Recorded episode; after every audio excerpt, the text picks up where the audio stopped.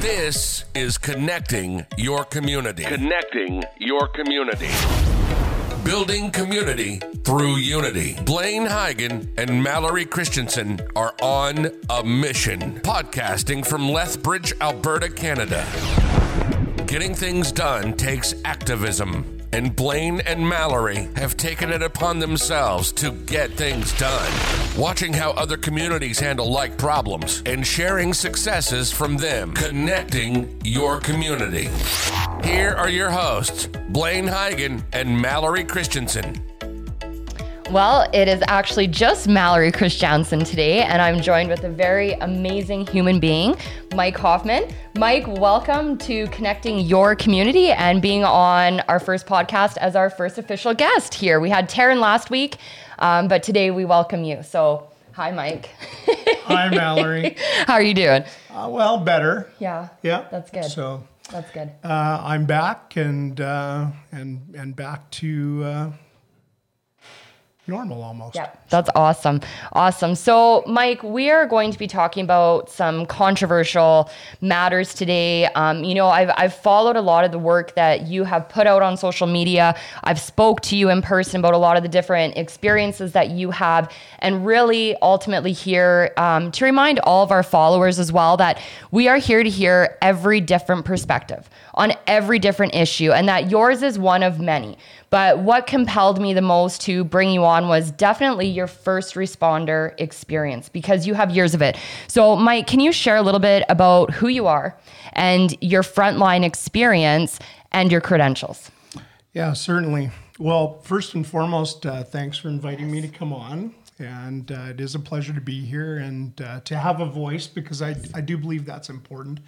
Uh, as you know, we've we've talked many times about some of the uh, freedoms that I believe very strongly in, and one of them is the freedom of speech, and that's what we're doing here. We're exercising Absolutely. that. So, um, so my background is uh, I spent uh, 27 years in emergency services, uh, particularly on the front lines as a firefighter and a paramedic in the province of Alberta and and elsewhere. I traveled around a little bit in my uh, my career. Um, had a great career in uh, the uh, field of emergency services and emergency medicine. And it- that was really what compelled me to step forward after my retirement was to utilize those experiences that I had, as all of us do as we step forward in life. Absolutely. And we, we look back at the lessons that we've learned and we try and apply them as we go forward. And certainly as human beings, we, we, may, we all make mistakes. Um, and, and those are some of the best learning experiences For we sure. have. Yep. Um, certainly, you know, I was a fallible human being and I made my fair share throughout my career, but I learned some great, valuable Mm-hmm. And uh, unfortunately, one of the things that I was forced to deal with as a frontline paramedic for 21 years was addictions. Mm-hmm. And so when this uh, situation came to light, I really uh, felt uh, passionate Yes. about uh, wanting to step forward and help. You know, how can I relay my experiences to this uh, circumstance and how can I help it? So, what kind of credentials do you have behind you? Just so that we can let listeners know. Sure. Um, so started off life as a paramedic. So I went to uh, SAIT uh, in Calgary, and I've, so I've got a, a two-year diploma in Yep. paramedicine. Um, so I I operated as an advanced, what they call an advanced care paramedic level today by today's standards. Um, and uh, also, I was a firefighter, uh, so I'm 1001, 1002, 1003. Those are all NFPA certifications for all of you out there in uh, non NFPA land. Um, and we gather those certifications over our career, and at the end of it, uh, we have a long pile of various certifications that we have.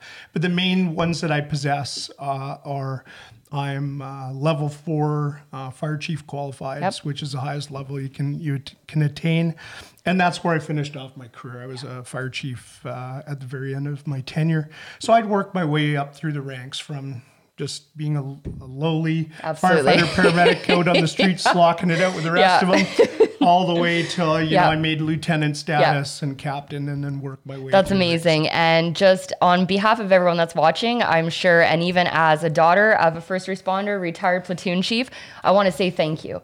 Thank you for your service and for everything that you have seen over the years. And thank you for being willing to be with us today. Um, I will mention that's probably the ugliest. I thought I had the ugliest. I'm not a Flames fan at all, but that has to be the ugliest sweater that I've seen. If you were coming to the ugly sweater party, you'd probably win with that Oilers stuff on. Whoa. Anyway, um, so Mike, what really prompted me to have some conversation with you was you share very openly about band aid solutions. Okay. Now you share about City of Lethbridge Band Aid Solutions and what has been implemented, maybe even specifically over the last couple years here in Lethbridge. So I'm wondering if you can just briefly sum up some of the Band Aid solutions that you very radically refer to.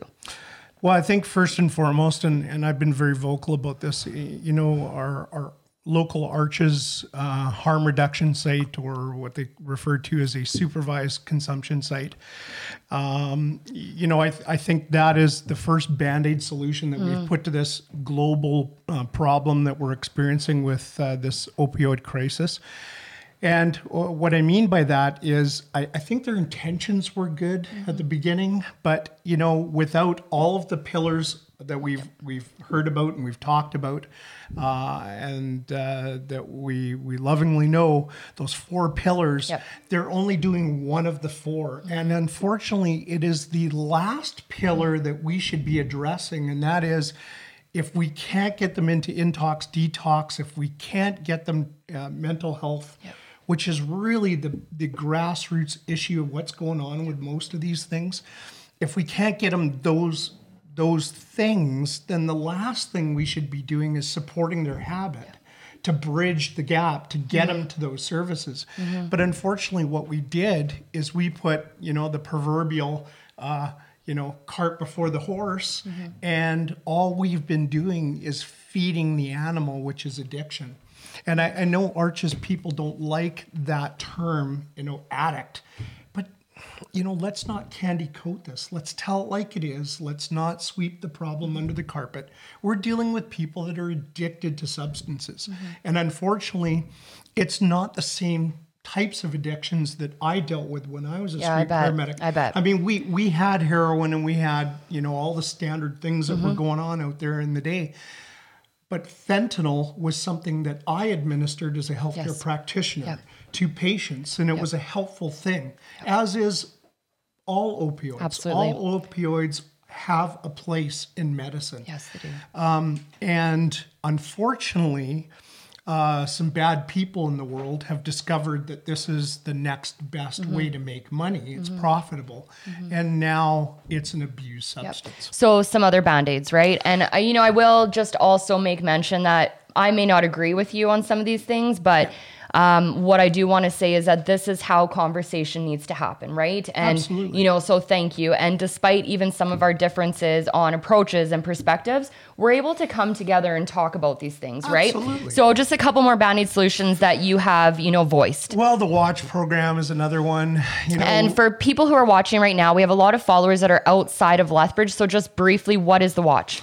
Well, the watch program was a, a, a volunteer uh, policing program that was uh, implemented by the Lethbridge City Police, uh, and uh, it was designed to be you know, uh, eyes on the subject matter, uh, ears to the ground, uh, you know, a way to report. So, crime. and also they do not carry uh, any type of firearm or anything like that. No. They cannot arrest people, right? Um, just so people kind of know a little bit about the watch. And then a couple more other programs that you've talked about that you feel um, have been band aid solutions in the community of Lethbridge. Yeah, and, and the the next one up for me is has always been the DOT program. You know, it's uh, it's a it's downtown a outreach team. Yeah, so it it's a program that was designed to kind of defer the problem you know, eh, the the best way I've described it to people that ask me about, well, why are you, you, you taking issue with these guys?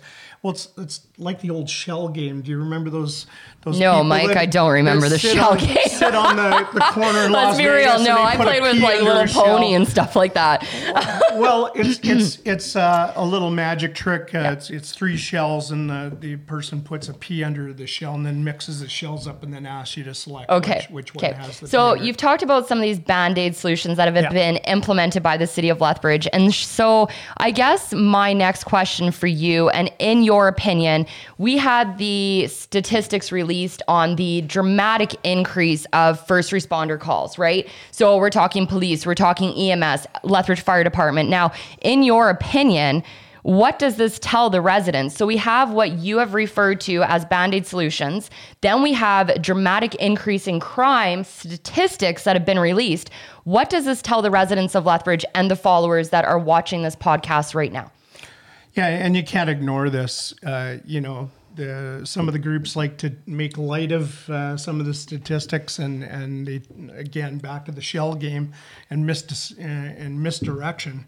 They try and tell you that oh well, you know those numbers aren't aren't accurate, but they are accurate. Because there are statistics that are collected, right? Uh, Yeah, and, and and here's the thing, and Yeah. I'm, I'm hoping that this is why you invited me here, and th- and that is I'm going to give you the frontline workers' perspective. That's amazing. And I think we need that. We don't talk about it because so often we have that red tape around our mouth, right? Right. You know, if I was to come forward and share the things that I have saw, which I, I mean, in some cases I have, I've been harassed. I've gone through extreme controversy, technically blacklisted Right. as a result of standing up. And this is for all four pillars that you talked about supportive housing, in talks, supervised consumption. I want to see all four, Right. right? So, with We those statistics, Mike, what does that share? What does that tell us? Well, and, and I'm in contact with frontline workers because I've either worked with them in, in my past or I taught them. Absolutely. And Yep. um, and so uh, right from the horse's mouth, they're telling me they're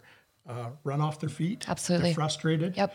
They uh, have call volumes that, that they simply just can't deal with, that they're pulled away from their regular duties, you know, helping citizens that really need their help, and they get pulled away from those circumstances.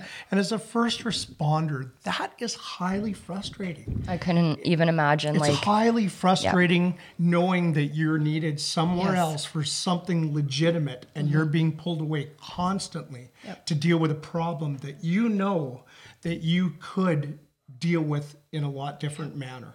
And and I think that's the main thing that we're missing here and it's because you know, a lot of our frontline workers, they don't want to lose their jobs. I know. They And that's- don't that's want to terrible, suffer right? harassment.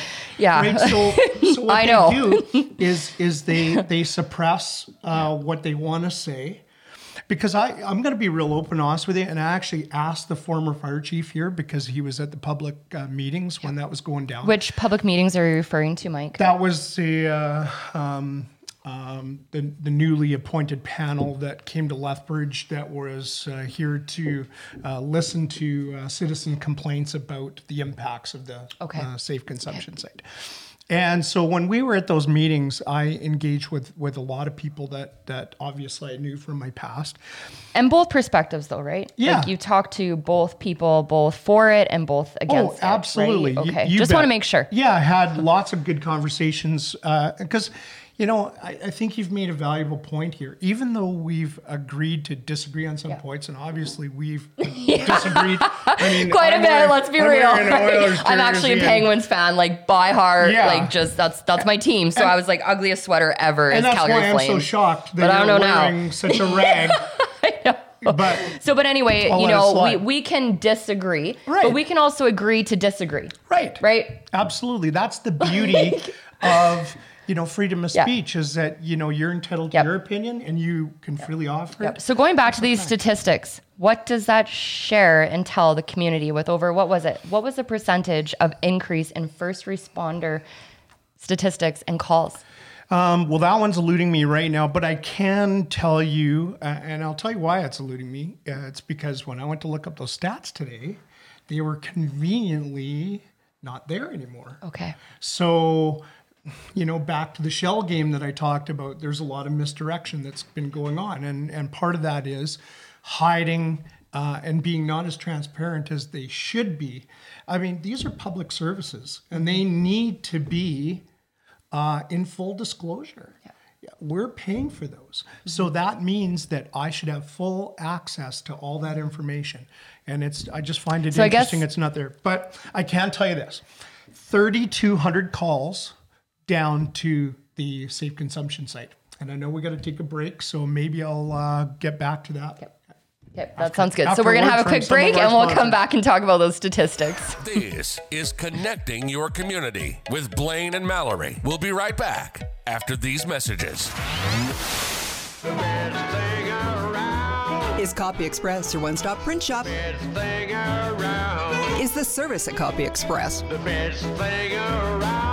That's what you found. The best thing around. Blaine Hyggen and the team at Copy Express offer the best of the best 2019 copy service. Perfect for your holiday gifting. Get your personalized Christmas calendars printed now and get 50% off your order of two or more. Copy Express, locally owned and operated just north of Costco. There's a new art shop in town. What? Watercolors, acrylics, pastels, brushes, oils, canvas, and paper. Oh, where? It's new, the art room at Smith's Audio on 13th Street North. for high performance sound. And super art supplies. Yeah, I still, I just, I don't like either of these sweaters right now. But in any event, uh, so we're back. And thank you to Smith's Audio and thank you to Copy Express for being so wonderful and sponsoring this amazing podcast. And, you know, we've already had so many other people come forward to sponsor, and that's just what community is all about. So back to these statistics. Very briefly, sum it up. What does that tell residents? Well, um, you know, I was alluding to just before the break, uh, 3,200 uh, EMS responses just to the immediate area for opioid um, uh, related incidents. That was a stat that was released uh, a while back. Now, when you add that up, that's $385 per Wow. ambulance trip. Wow. Do the math, folks. That's $1.2 million. That's a lot of money. Out of your and my pocket. So, you know, what does uh, the statistical values, I mean, numbers, we all know about stats, you can, you know, manipulate them. But let's face facts crime rates have gone up in Lethbridge. That is a fact. Um, and- Thousands and thousands. Absolutely. Percent and statistic all you gotta do increase is of go on crime. social media Yep. And you're going to see the person who's had their truck broken into, all that stuff. So what does it mean to us? It, it just means that we're draining the public coffers Mm-hmm. and and and it's and it's creating not just a financial impact on this community, but it's taken its toll in Mm-hmm. this community as far as it's really torn at the fiber, right? So that makes me wonder want to ask you is do you feel that there's been more harm done in our community overall with the general population, with children, with seniors, you know, other people who aren't accessing these services that you've brought up? Is there more harm done to our community? Well, I can just sum it up by saying that you know the the supervised consumption site is not even following that basic mandate because nobody's being supervised. Well, some people are, you know, the ones that happen to go in there, but that's only uh, a very small percentage of the users. Most of them go in, get their syringes, and they decide to leave, and they say that's okay. Arches, that is, and it's not because those are some of the greatest impacts that we've been feeling in our community.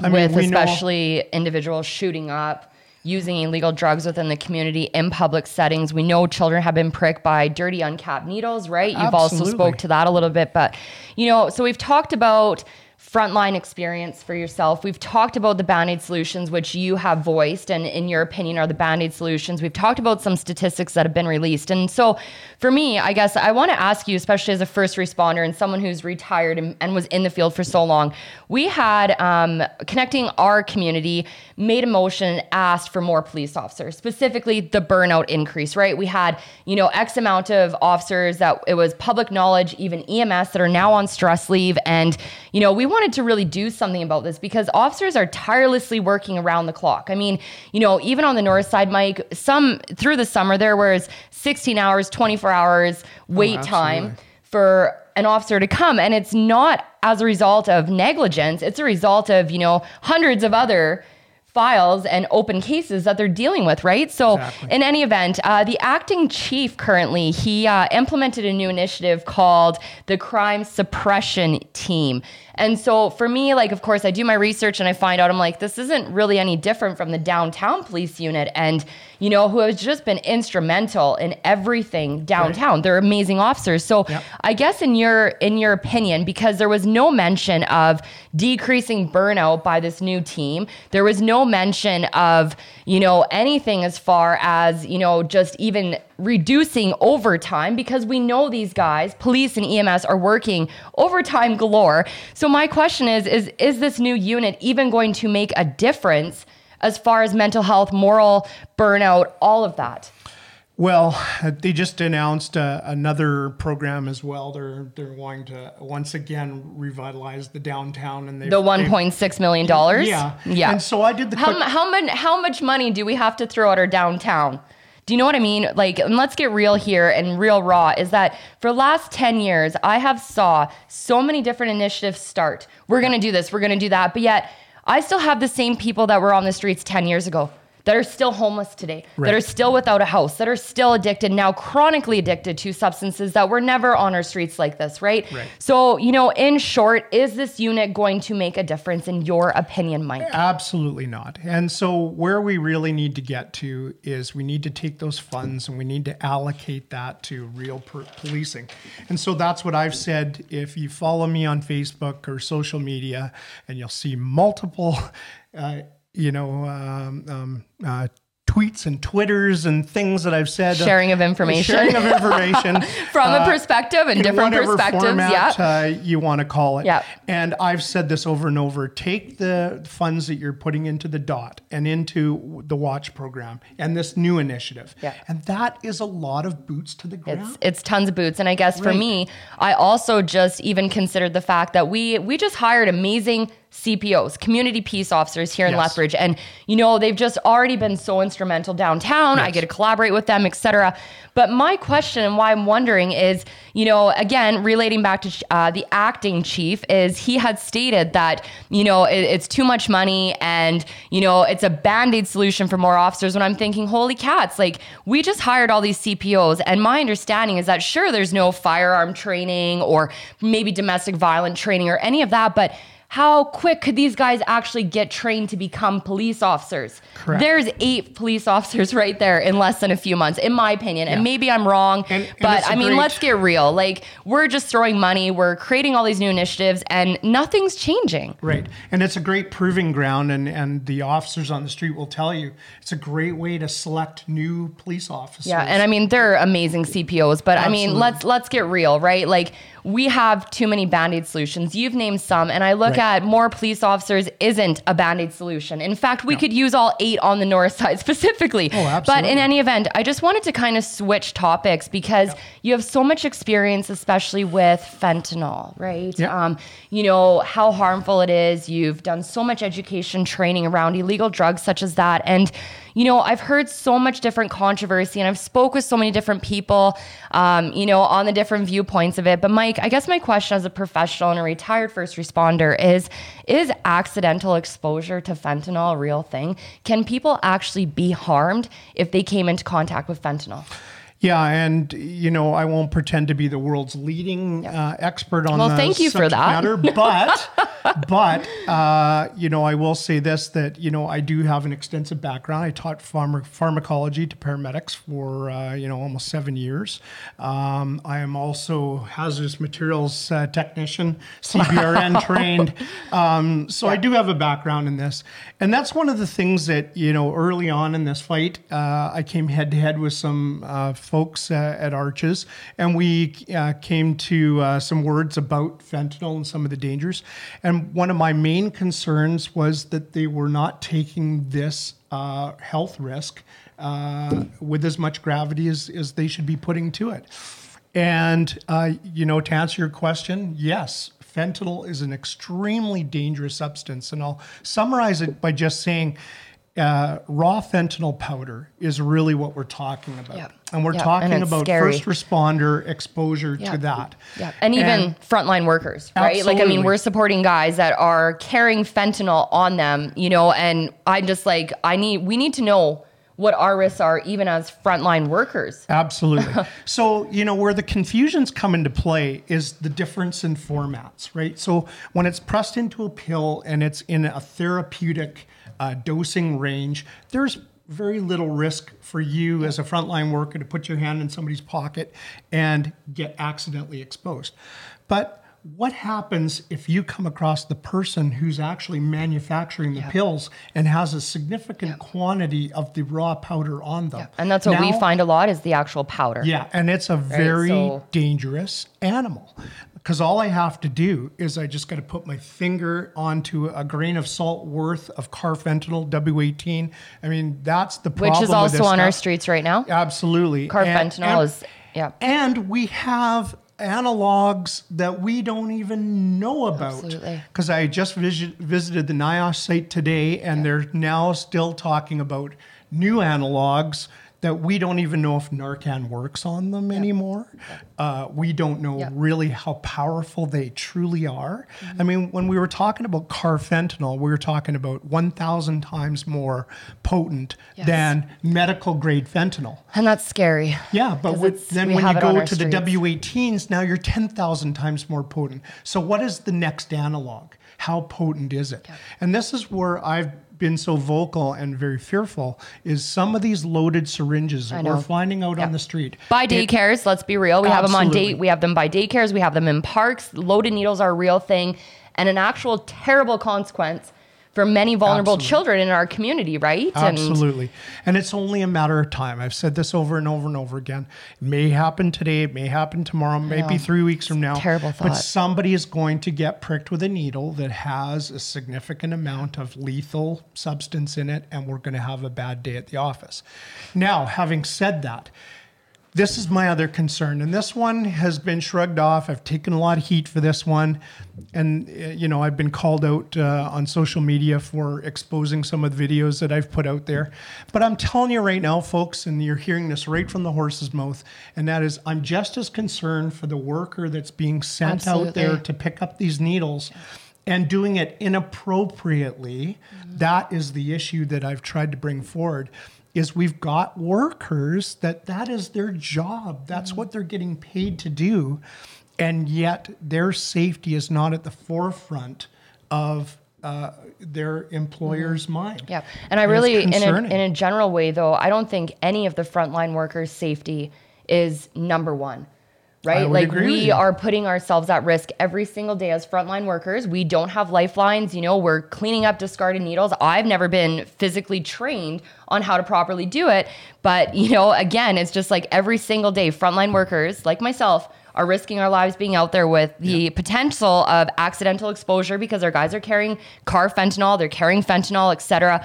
Dirty, uncapped needles. We have them left in our vehicles. Like it's it's brutal. So, Mike, I want to thank you for coming on. And you know, we've talked about so many different perspectives, so many just issues, and had good thorough conversation, despite if I agree with you and you agree with my perspective. But in any event, not a Flames fan at all. It's a Pittsburgh fan. This is the ugliest sweater ever. But in any event, Mike, I really love to end with solutions. That's, you know, I'm all about solutions and unity. So in my, like, I want to ask you is what is your hope for our community? What is the hope for Lethbridge? Well, I think our hope is that we can get back to the four pillar approach, Mm. and we really certainly got to get away from you know this you know putting all of our eggs in one basket, which has been feeding addiction, and uh, and I think if we can do that as a community, I think we have hope to get ourselves back on track, and uh, hopefully we can get into recovery. You know, and that four pillars was a model and also, you know, said to be implemented through city council. And yet we have one where I know, as a result of working with so many individuals right now facing chronic homelessness, that that supportive housing piece should have been done 10 years ago. Absolutely. In my opinion. So, in any event, thank you for coming on. We're going to wrap this up. Our next podcast, we're going to be hosting Janessa Fife, who's going to come on and share her experience about what her and her family have gone through after her son was pricked by a needle. Thanks for tuning in, you guys.